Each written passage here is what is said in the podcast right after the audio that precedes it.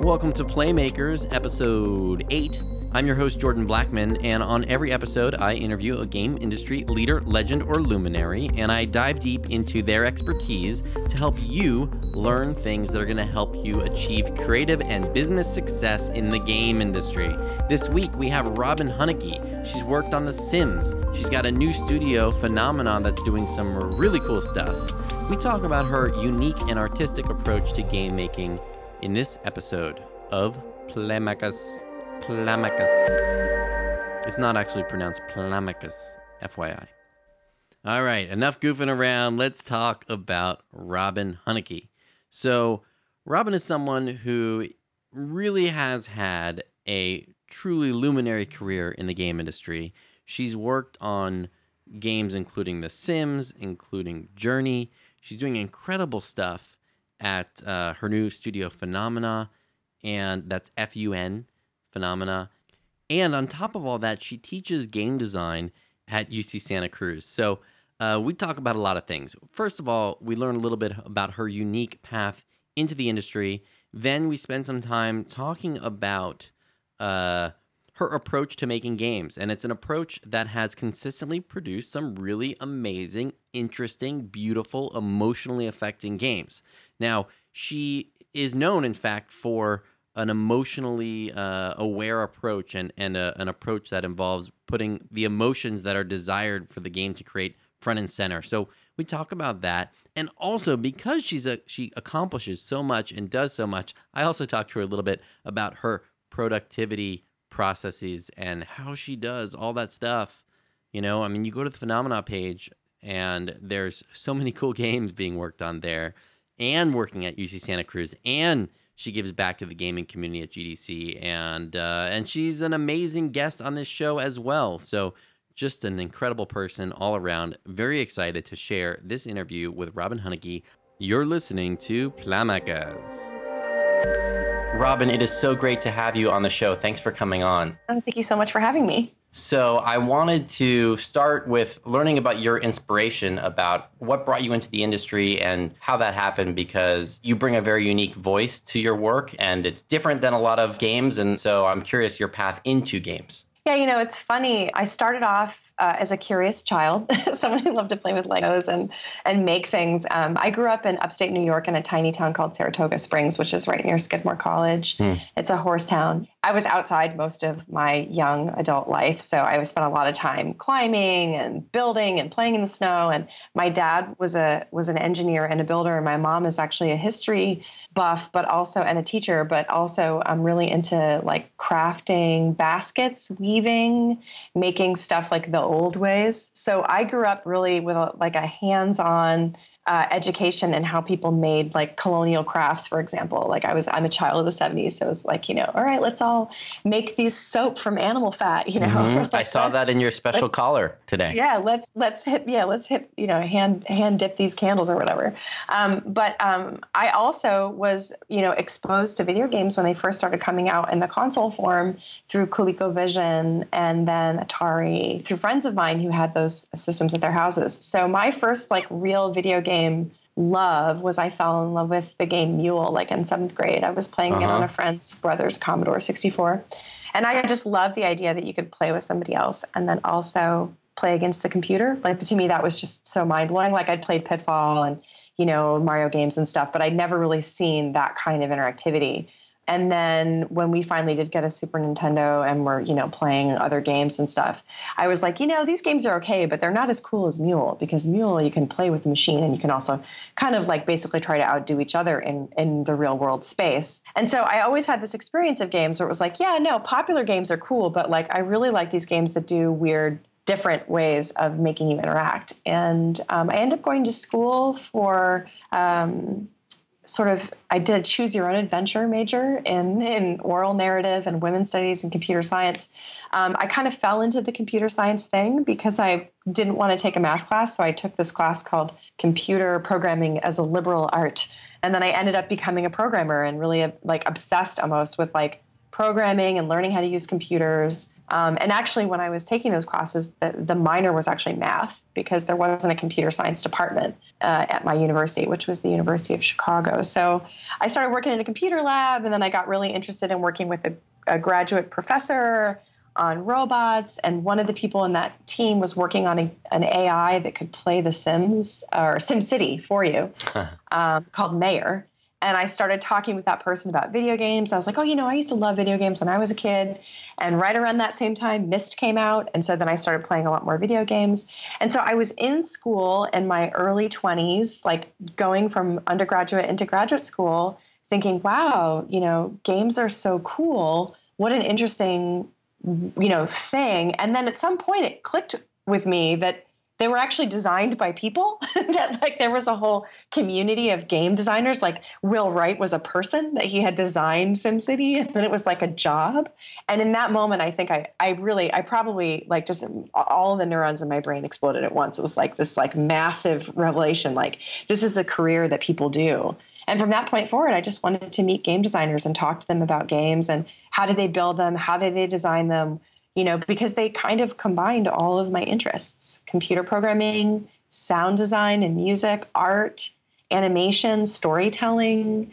And then, of course, this funky interactivity that you get with games, like the, the interactivity I was talking about with Mule, where you can be playing against a system that's been designed by a person, but then you can also be playing against people that you are talking to about how the system behaves. And then you can play a game with somebody where you're both trying to figure out how the system behaves. And I just, that combination of like human communication with each other and human computer interaction was just it was like so sticky for me and i think it was really the only place i felt at home honestly i went to the game developers conference in 1999 i think was the first time i went um, I crashed on a friend's floor in their hotel room. I got a pass by kind of sidling up to someone that was part of the organizing committee and, you know, basically begging them for a free pass because I was a broke ass grad student. Hmm. Um, and then, uh, and pretty much from there, you know, that was the moment that I knew, like, okay, these are my people. Like, I want to, I want to be around game designers all the time. Like, I want to talk to them all the time. So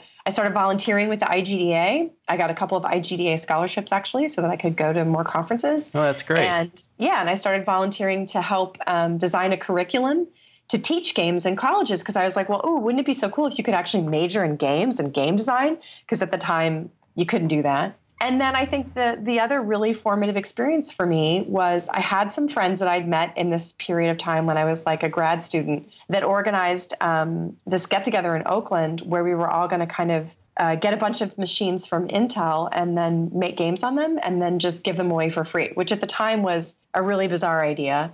And we decided to call it the Indie Game Jam, and it was like the first game jam ever. Um, wow. Yeah, and so I was the first female game jammer on the planet Earth. that is so cool.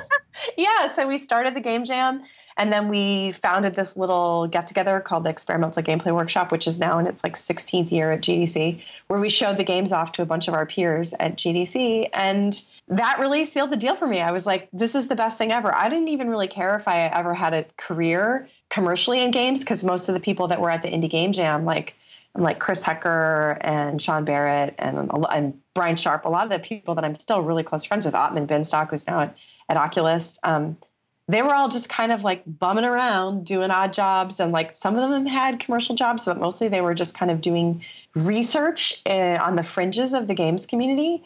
And I really was like, I kind of associated myself with that crew. Like, okay, I'm sort of a programmer, but I'm really interested in experimental gameplay. Like John Blow was another founding member of that group. Mm, mm-hmm. um, and this is, you know, this is before there was any XBLA or any of that stuff. You, you, really, the only way you could get a game published was if you were a publisher. So if you made a game, you had to go and pitch it to a publisher, and then you had to get permission from them to even put it on a disc to put it on a console. So it was a really different environment for me. So I think even as I was becoming a game designer and learning the way to eventually do an interview and get my first job, which was on The Sims, like even as I was entering that path, for me, the idea of game design as a career was more about um, being on the fringes of that sort of more corporate culture and trying to be more artistic and more innovative than it was about like working on my favorite game, you know, which I ended up getting to do. I did end up to getting to work on The Sims, which was great. But when I started off, it was more like I was just really curious to kind of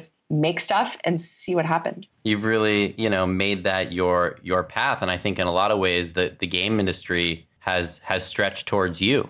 Yes, and it's you know people always say to me, well, it must be so intimidating to be a woman in games, or you know, oh, it's like it seems like the community's so toxic, or this or that. And to me, it's like you know, there are times when yeah, like the internet is a jerk, but that that's just yeah. in some ways like that's just like as we're all seeing now, that's just the internet.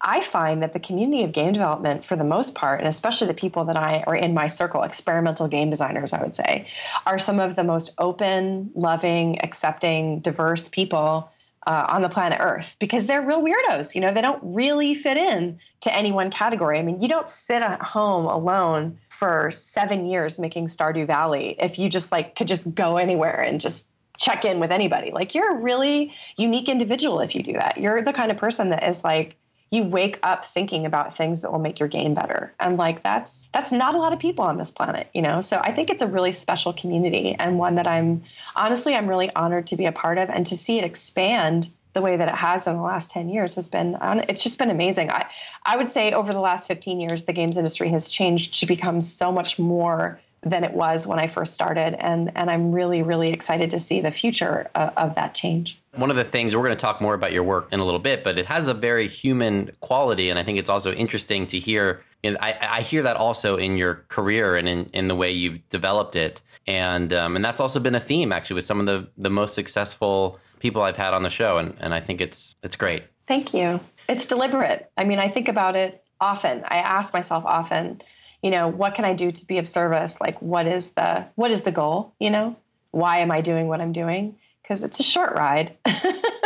You know, you're only on the planet for. I mean, compared to most rocks, you're like a baby. So it's just an interesting. It's interesting to think about how short your time is, and to you it seems so long, but really, like even to your the tree in your yard, it's probably like you're just a blink. And we only get to make so many games. That's true. Well, I'm curious to learn about some of your heroes and mentors along the way. I think you may have mentioned some of them already, but I'd love to to maybe pick out two or three that really really impacted you and the way you think about your work? Yeah, well, I mean, I always sort of say that there were there were two people that were extremely supportive of me doing what I do, uh, or very early on in my career. Um, or maybe it would be more like two sets of people, and and one set would be the the set of like Looking Glass MIT folks who uh, just around the time that I was kind of really seriously considering getting into this as a career, Looking Glass closed. And so that would include the folks from Harmonix and Looking Glass and a lot of other people that end up going off and doing really interesting things. Um,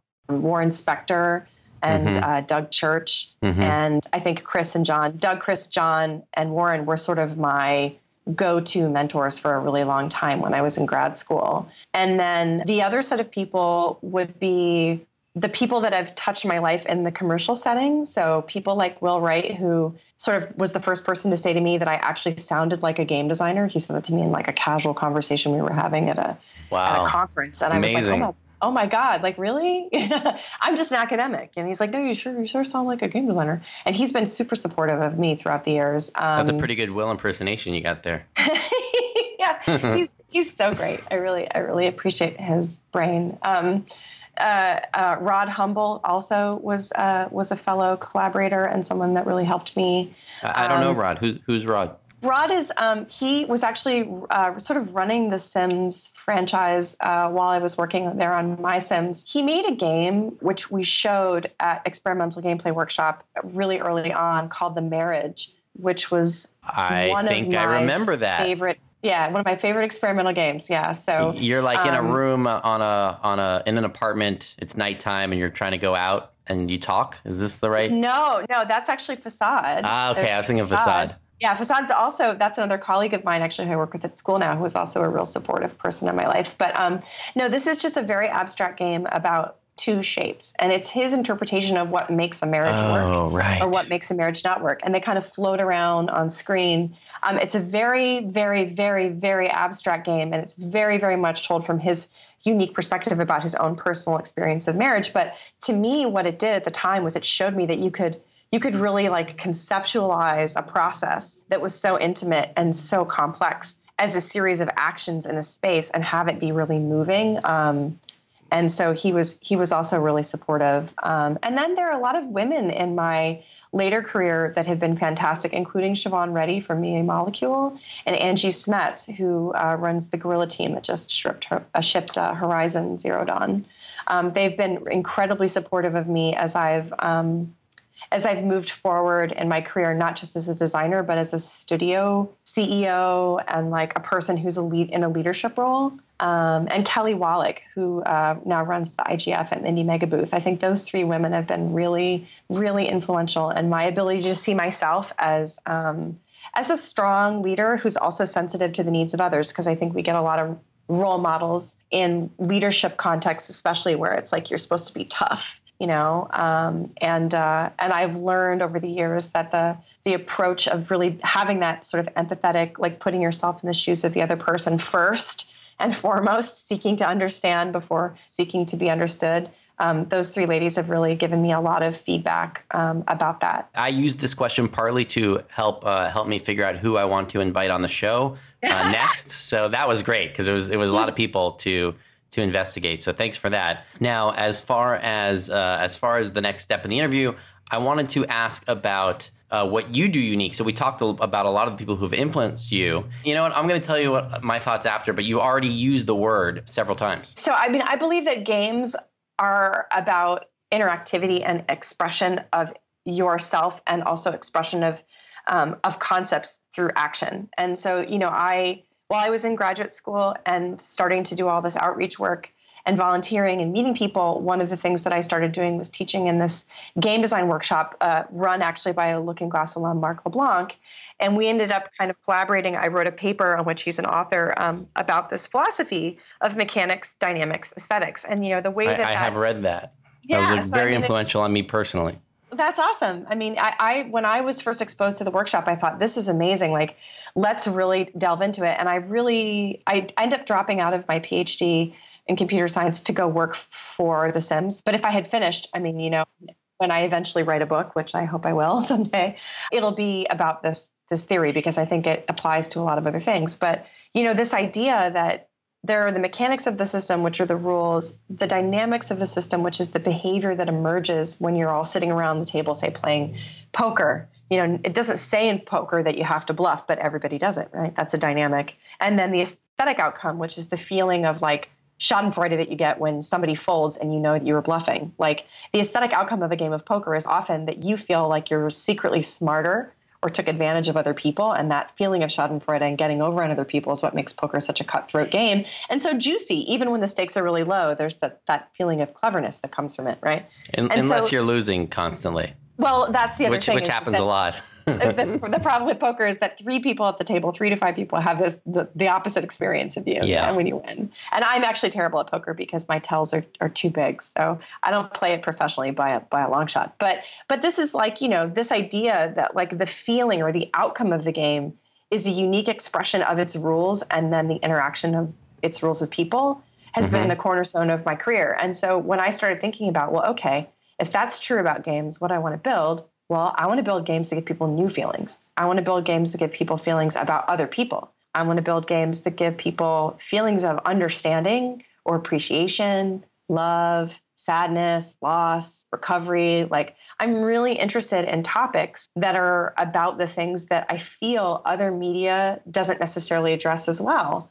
It's a lot harder, I mean, to, to really understand what someone totally different from you is going through um, if you're just reading it or watching it because there's always that room for you being outside looking in. But if you're doing it, if you're walking in that person's shoes moment to moment and having to make tough decisions based on their situation, which you are embodying, mm-hmm. there's there's a moment there which is so unique to games. And I think the sort of sort of sad truth about games is it's very easy to make a game that's as entertaining as a very popular, you know, um, explosive summer blockbuster movie or that's as entertaining as um, you know uh, a novel that's um, you know based on this idea of like there's a bad guy and you got to get revenge. Like those kinds of things are really easy to do with a video game if, especially if the mechanic that you put in the video game is like shooting or jumping, because shooting and jumping are really easy to execute on screen,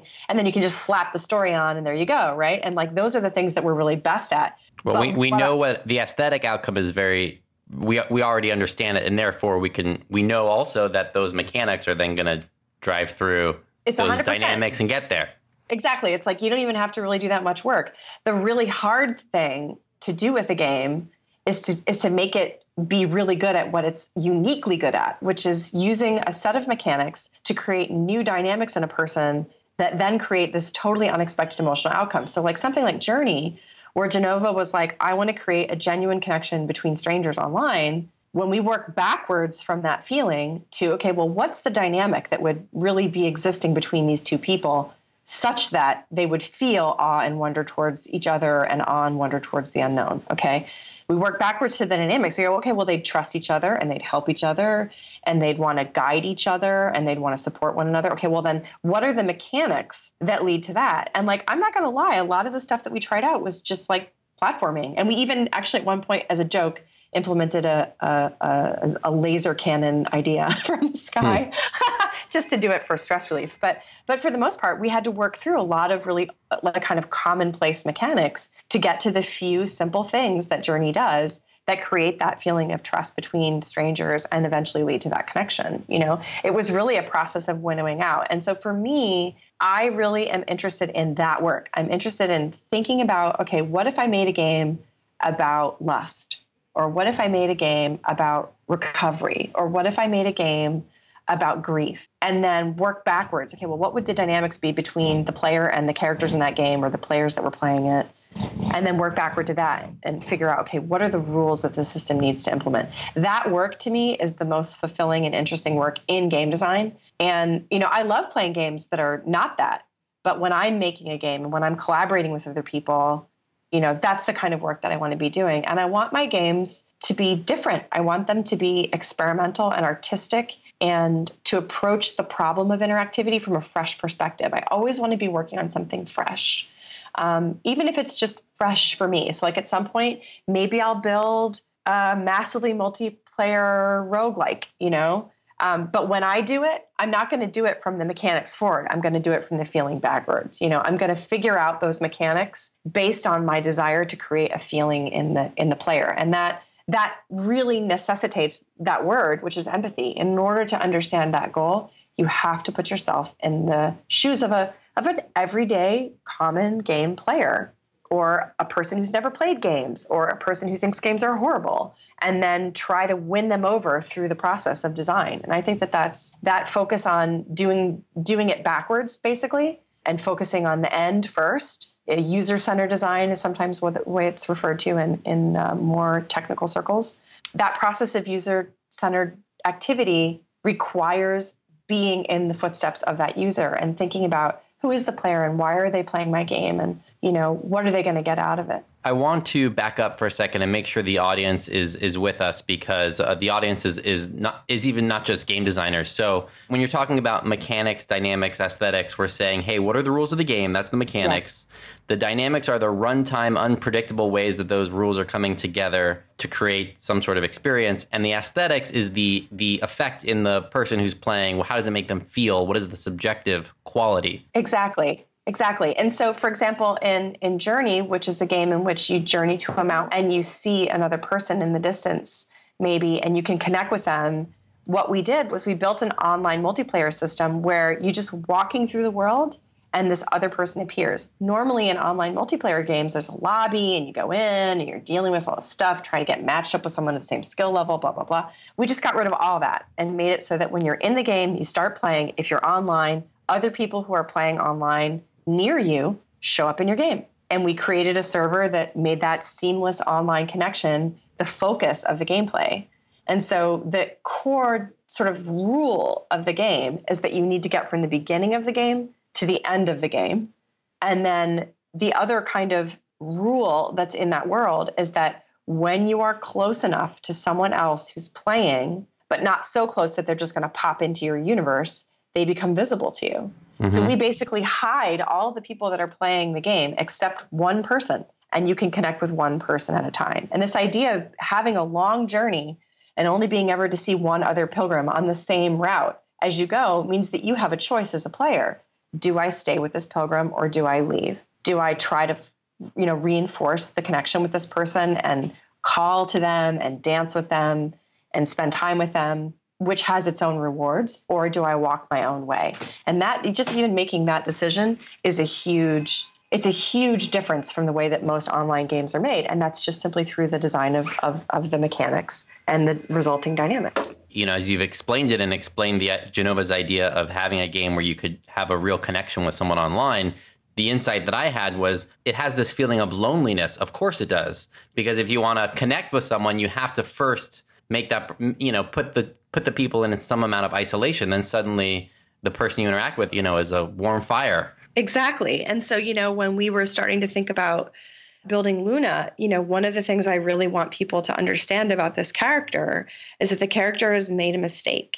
And so you know, when we make games, a lot of times they're about getting revenge or like correcting a mistake, going back in time and fixing something so that like it's better for everybody. But that's not really how life is, you know? Like in life, you make mistakes and then you have to learn to live with them.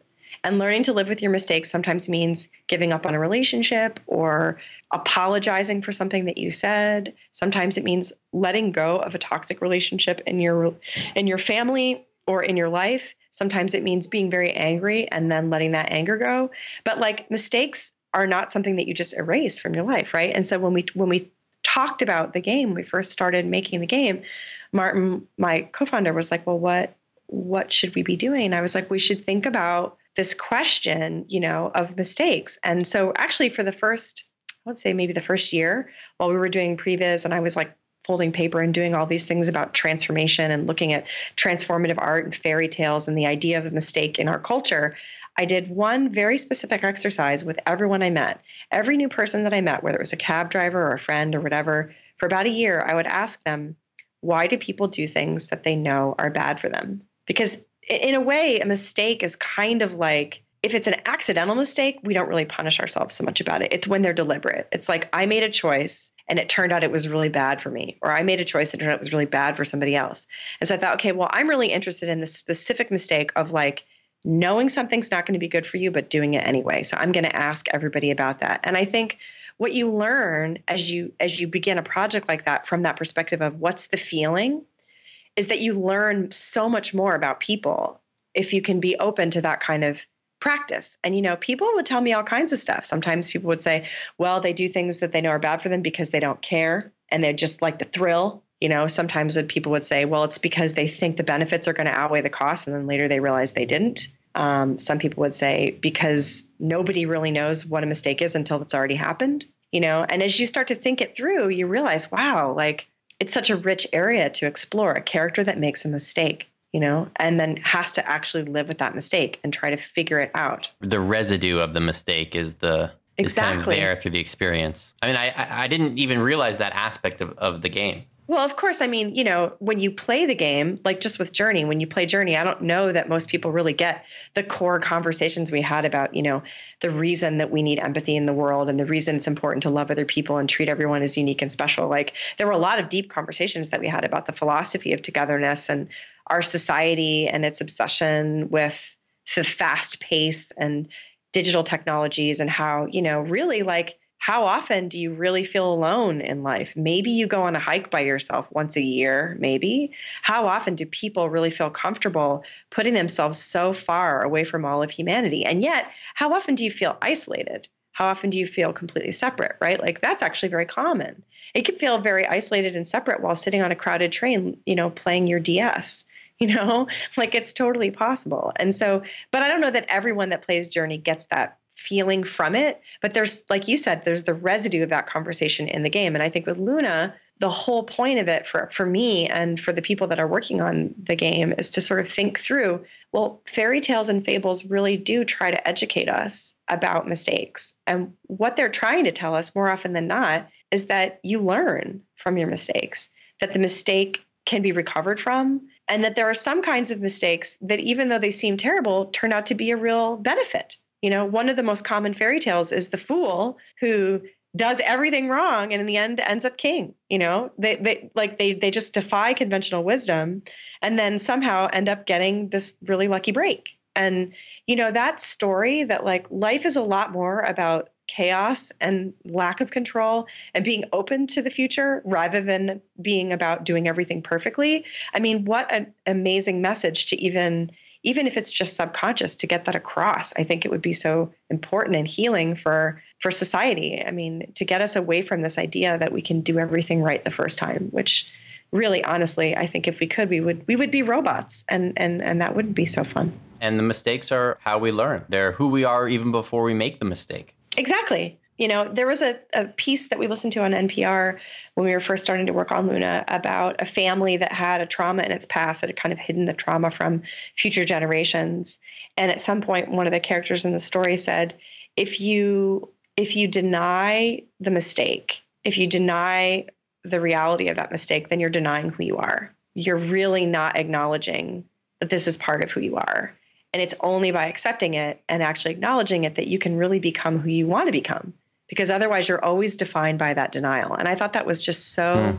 interesting, you know? Yeah, absolutely. And and you know, society sometimes figures that figures that out when we memorialize things, and and sometimes we don't. Yeah, yeah, I think it's a very interesting process. So, you know, to bring it back to this idea of aesthetics, this aesthetic outcome of being about transformation through trauma, being about about the value of learning from tough situations or unexpected change, that really is like I want that to be clear somehow in the game at its end. And I want players to experience a sense of, of letting go, of letting go of something that is deep inside of them, giving themselves permission to let it go. I think that the, if every person that played Luna would just reach down inside and take a little scribble that was in there that was something that they felt bad about and let it go, that would be such an amazing thing. You know, it's a ter- it's a terribly lofty goal, and like I think you know, being an artist, one always has goals that are much larger than what one can accomplish. But I believe in having those goals from the beginning. Have you been to Burning Man?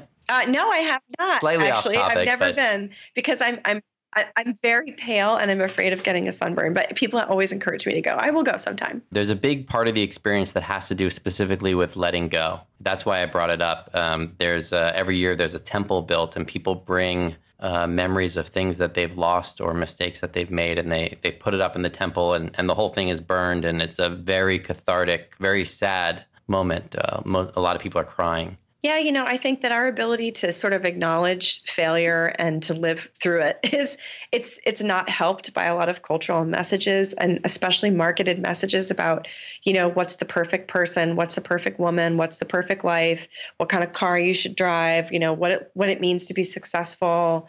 Um, I have friends, I have a lot of friends now who are in their 40s and 50s who are saying to themselves, you know, I'm going to give myself permission to stop working in this career path and do something I really love. I'm going to go to Burning Man and build something huge in the desert and set it on fire. That's actually something that someone said to me literally day, literally days ago, um, who'd spent a long time um, building a career for themselves. Um, they're an immigrant. They like worked super hard and they got to where they are now. And they realized, you know, this ladder kind of, it's like I'm on the last rung now. Like I'm here, I made it, and now I want to do something else. And like confronting that is so hard. It's so scary. And at the same time, it's like, if you don't confront it, I mean, you're not really living, right? That's that's I think when I when I when people ask me why I like game design, I say I love game design because it is so hard. it is so hard. I ask my students all the time, like, okay, let's let's say you wanted to make a game about a child that you had that died of cancer. How would you do it? Like, how did Ryan and his team come up with the ideas for That Dragon, Cancer. What, like, really ask yourself how do you make the experience of being told by a doctor that your child is going to die in three months a, a thing that is interactive, that also is respectful of that process, and also gives you a sense of what they went through. Like, how would you do that? It's so hard, you know? How do you build a game that's all about perspective and looking at the world from a different perspective? Like, you have to basically do all this integrative innovative graphics programming. You know when john built the witness he had to do a lot of work on the game engine side to make the puzzles in that game possible. Like it's some of the most amazing programming i think in a video game.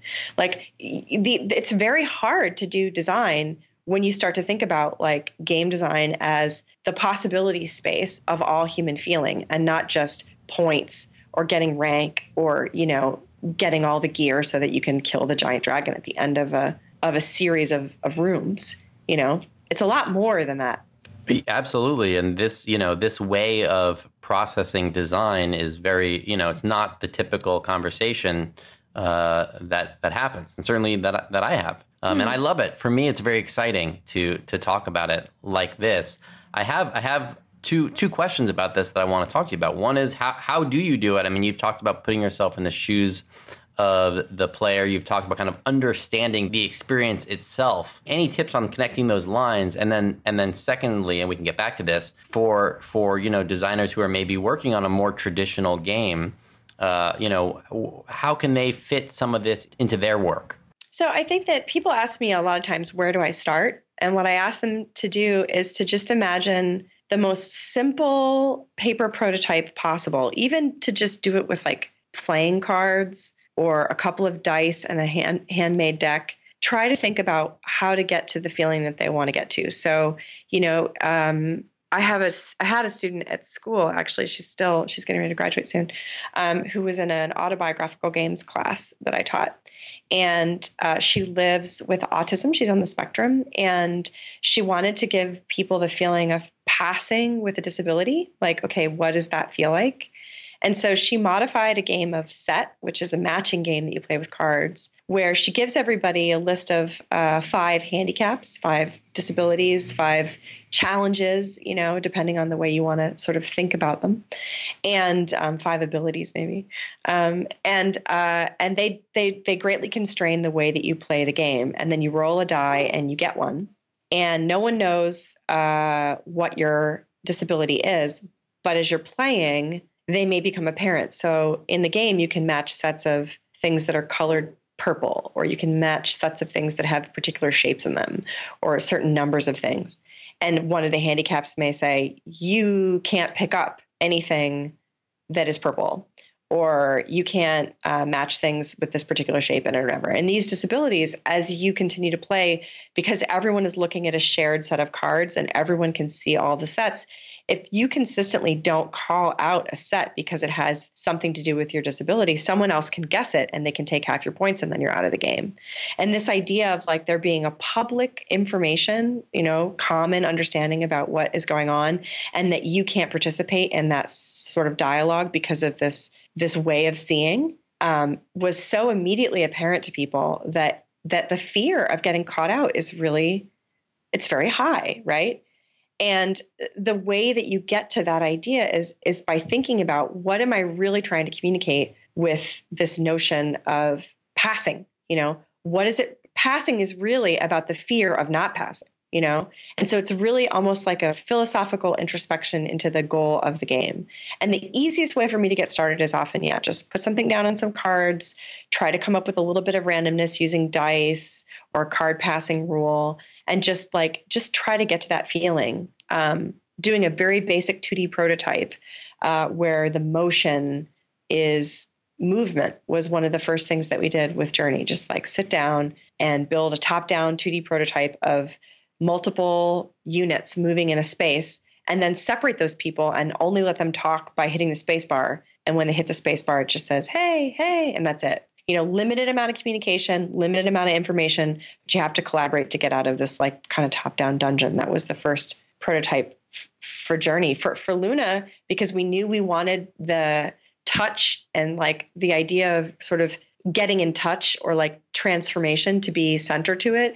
We started off with folding paper origami and talking about what folding origami felt like and then moved from origami into systems of untangling lines. Like the puzzles in the game are actually about kind of cat's cradle type scrambles, um, which has that similar feeling of kind of disambiguation or like finally seeing the shape in the lines because paper folding is actually really dry and kind of hard to do in in uh, in a video game context, but that idea of sort of sorting through the shape and mm-hmm. figuring it out, almost like untangling a necklace or like a pile of string, that feeling is really satisfying. And it's also uh, we found really it lies at the base of relaxation. A lot of things people do, like with their hands to relax, like say knitting, you know, or quilting, they have this quality of like kind of mindless movement of the hands. And like I really love that idea of like being able to get into that zone of just moving things to see what you see. So I think a lot of it is about really staying minimal. The worst thing you can do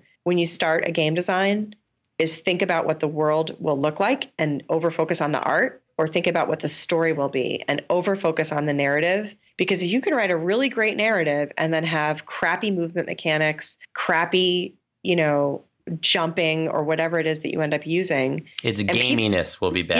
Yeah, gaminess will be bad. Exactly. So like you really need to think about that mechanics to aesthetics pipeline.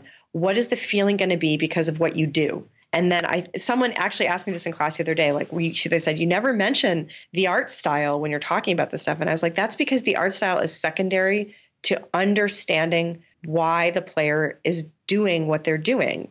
Because if it's just art style, then I mean, then why not make it a film? You know, why not make it a picture? You know, you could con- you can convey the same feeling in a, in a still image. If it's really a game, then it has to be about what the player is doing. And, and I really think a film shouldn't be just about art style either. I mean, that would that would also be kind of a cop out. Yeah, well, you know, I'm actually kind of a fan of like really deeply philosophical films with almost no dialogue, like uh, uh, Solaris, the original Solaris. No, I love that movie. I love, I love that, movie. movie. I love that movie so much. It's one of my favorite movies of all time. And you know, even like the Blade Runner with no voiceover, like the director's cut, love it. Like I really, really love um, atmospheric photographic films, you know, that are very much about the sequencing of images and the way that that makes you feel beyond, you know, beyond dialogue. And it's one of the reasons why, like games like Journey or Luna, I've always been so adamant that we not lean on dialogue if at all possible. It's not in the art style; it's in the it's in the structure. Yes, it's in the yeah. Actually, he has a really fantastic book. Um,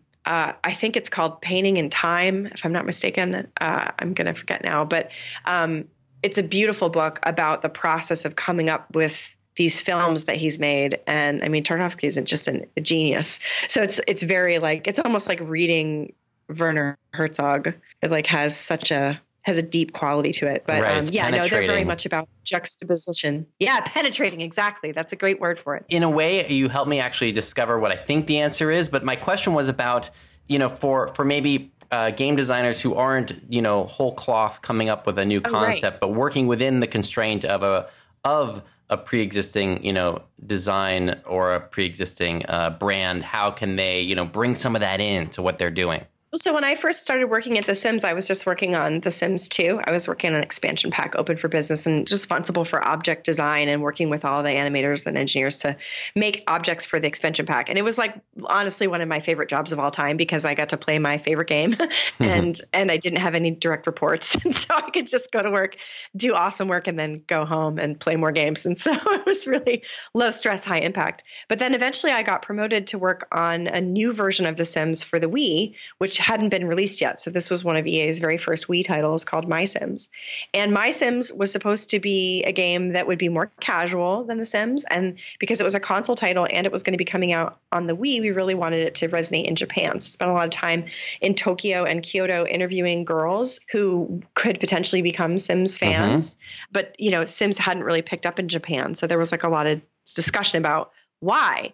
And one of the things that I decided to do when I was working on the game, um, my friend Joe Maris, Maris actually was the one that um, talked to me about doing this. He said, This is the core flow of The Sims. And he kind of drew that out for me. And then he was working on Sims Castaway, which is one of my favorite Sims uh, offshoots. And he's like, this is the core loop of Sims Castaway, which is really about finding objects and crafting stuff.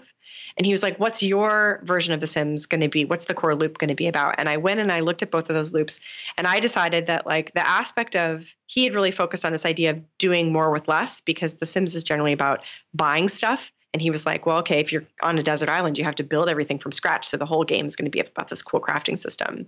And for me, I, I really loved the idea of crafting and I had really loved Animal Crossing. So I was like, what if this was a really chibi style version of The Sims, but instead of crafting for yourself, you were crafting for other people? You were giving things away. What if the fundamental loop of The Sims in this game wasn't about getting more stuff to get promoted, but it was about giving away things to people who wanted to move to the town so they could basically start their own little business there. Ah, so you start okay. you start off with a little town that's empty and then as you basically collect items and build furniture for these these little people out of like pixel blocks basically they can start their own little setup in your town and they come to the town because you've basically welcomed them with these gifts. And the more you do that the more diverse your town gets the more interesting it gets.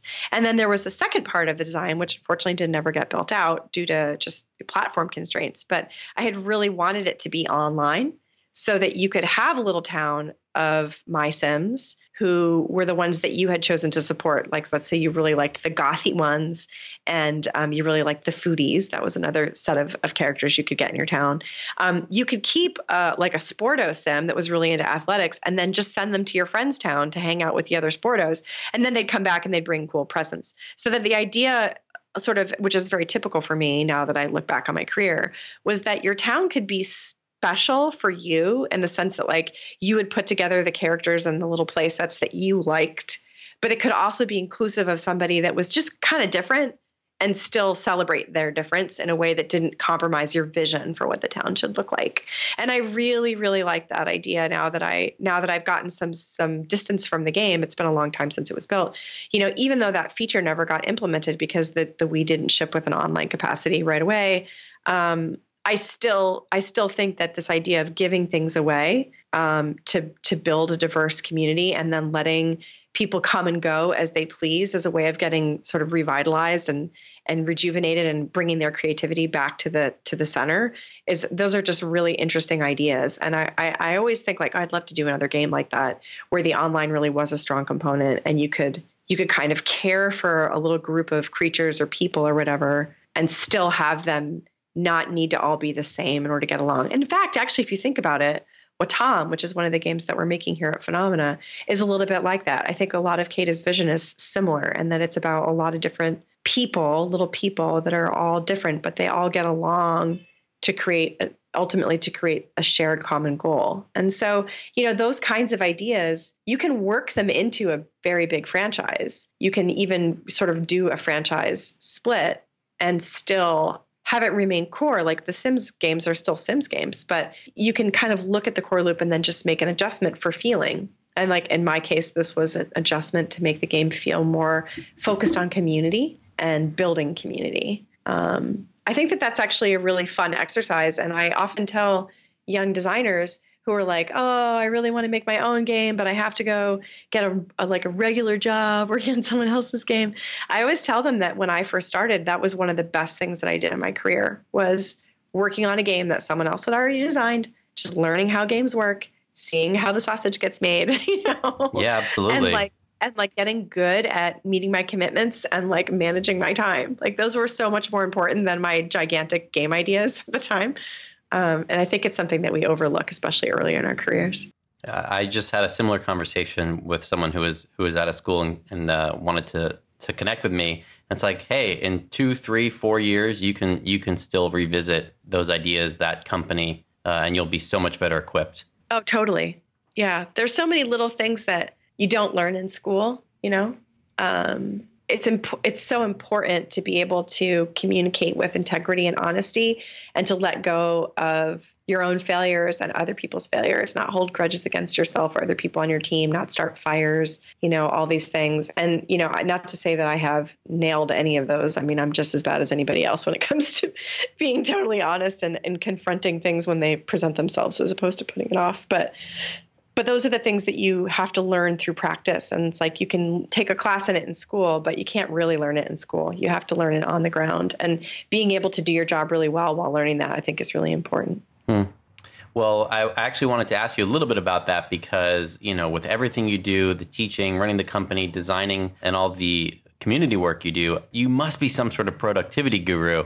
And, I, am just curious uh, how you manage all that well, you know, it's funny. I'm actually teaching a class right now about um, it's called Game Design Experience, and it goes with a, uh, a, game programming experience class. It's two classes that are taught at the same time, and so they have class on Monday, Wednesday, Friday with my friend Nathan, and then they have class on Tuesday, Thursday with me. And it's all the sophomores in the the bachelor's programs that we have at UC Santa Cruz in games. And so they're just getting ready to go from doing solo games projects into a group game project. And at the beginning of class, um, every time we have class, I have them all sit still and then I say, okay, how are we doing? And we all say together, I'm doing the best that I can because that's really, mm. you just have to assume that everyone is doing the best that they can. I think for a long time, because I'm someone who loves lots of things and I love to give back and I love to be social and I love to sort of like learn and also to teach and to travel and all and do all these things, make stuff. I definitely always felt like, oh my gosh, there's a million things I want to do. I'm going to run out of time. I'm never going to have enough time. I'm always rushing, rushing, rushing.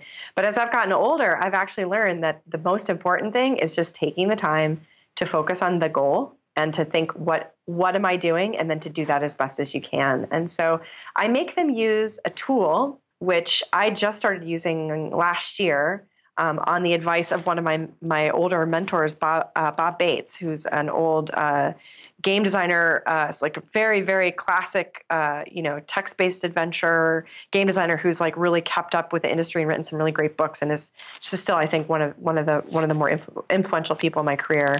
Um, him and, and Noah Falstein both. And uh, Bob was saying like this book is so great, and the book is called The Productivity Planner and it's you can buy it on Amazon. It's like 25 bucks. It's black and it I get the one with uh, it's undated so you can put your own dates in it. And it's a process by which every week you write down the top 5 things that need to get done that week and then the next 5 and the next 5. And I kind of think of those as being urgent and important uh, urgent and important. so really like stuff that's like kind of crisis mode or needs to get done really quickly, it just popped up out of nowhere. Then the stuff that is like you need to do it because if you don't do it in the long run, it's going to be a real pain.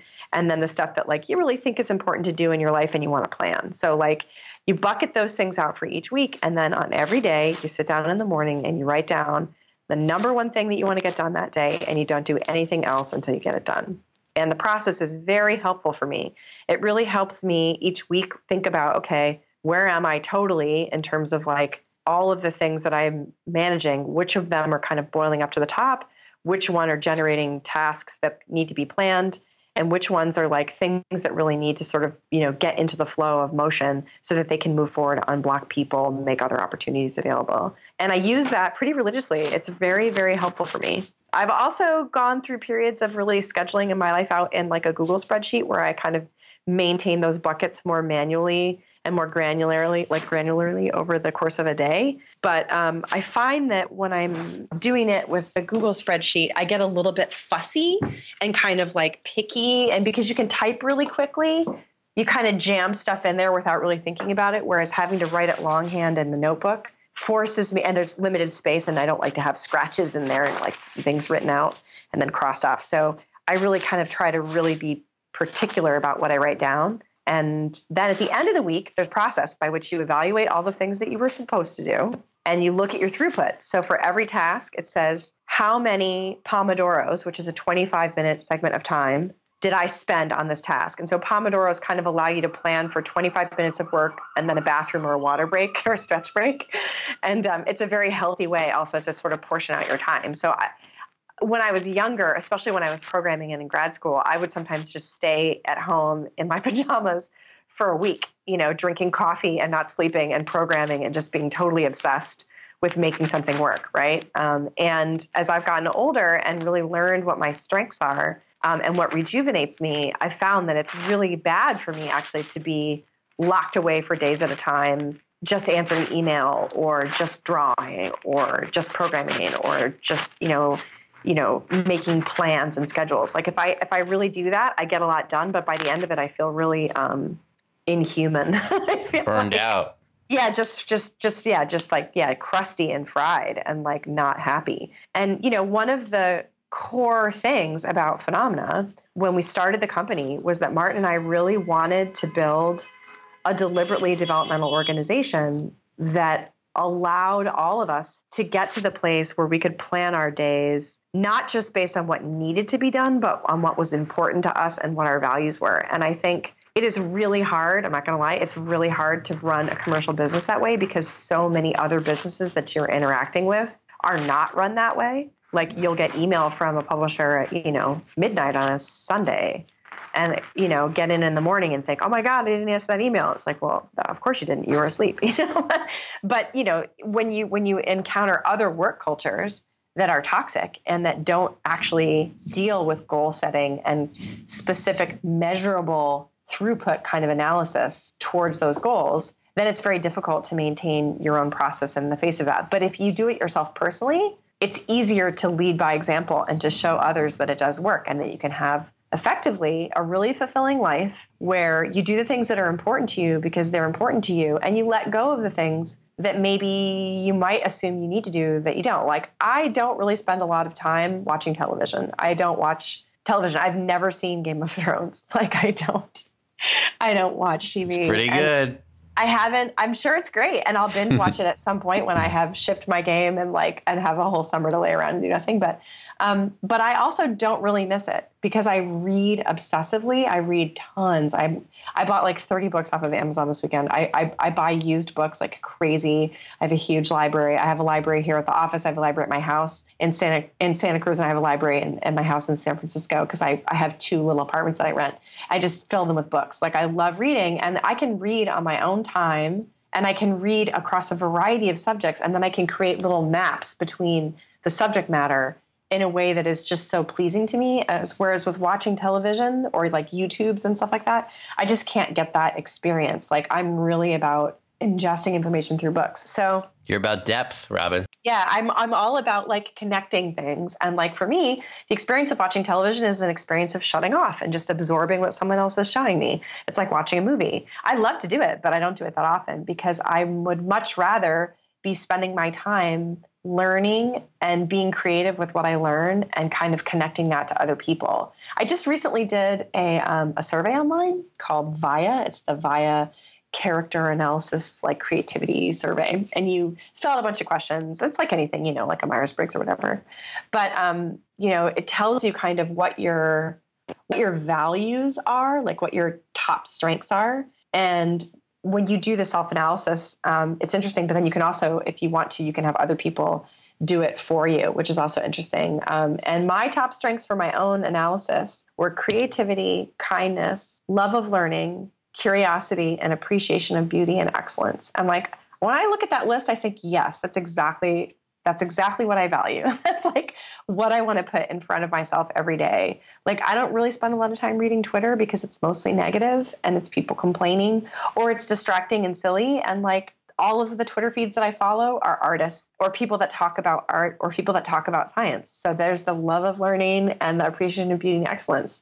And occasionally I follow podcasts and science stuff because I'm interested in learning and and, and I'm curious about weird subjects. Um, it's not that I'm not active and that I don't have opinions about how we should treat one another and how much kindness is required to make the world a more peaceful and loving place, but I just don't immerse myself in knowing about it in detail because I know that it's there. And my best effort is to resist through my creativity and my kindness and my love of learning, right? So I really encourage everybody who wants to be productive and do a lot to sort of sit down and ask themselves what are their goals and what are their values? And then to just always be asking yourself like this week like what can i do to get myself closer to those values? How can i drive my game design or this job that i have to do right now or you know this relationship that i'm in towards the things that are about my values? If everybody did that and everybody was kind to children the world would be a much better place well, I think that says it all, Robin. We're gonna we're gonna put we're gonna put links to the uh, productivity planner and to the Via Strengths Finder yeah. uh, on on the blog post, and also um, you know we'll we'll put links to Funomena and um, any anything else where we you know people can find and connect with you. It was great having you and talking to you and learning from you and being inspired by you. Thank you very much for coming on the show. Thank you so much for having me. It was really great to talk to you. So there you go. That was Robin Hunicke. I had a great time having her on the show. I learned a lot. I was inspired.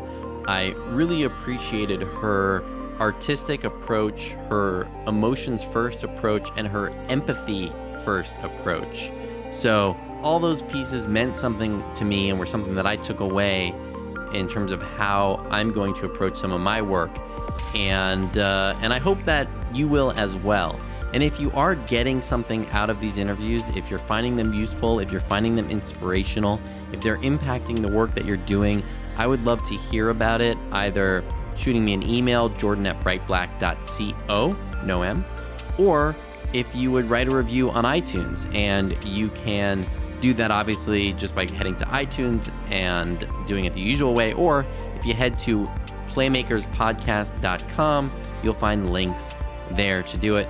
You'll also find links to everything that came up in the talk with Robin. So, all the game designers, all the games, the productivity planner that she mentioned, all that stuff is linked to right there. And you can also find out how to get in touch with Robin because we link to her Twitter and also to Funomena, the company page where you can see what they're up to. And the art for their games is fantastic. So take a look. I think you'll dig it.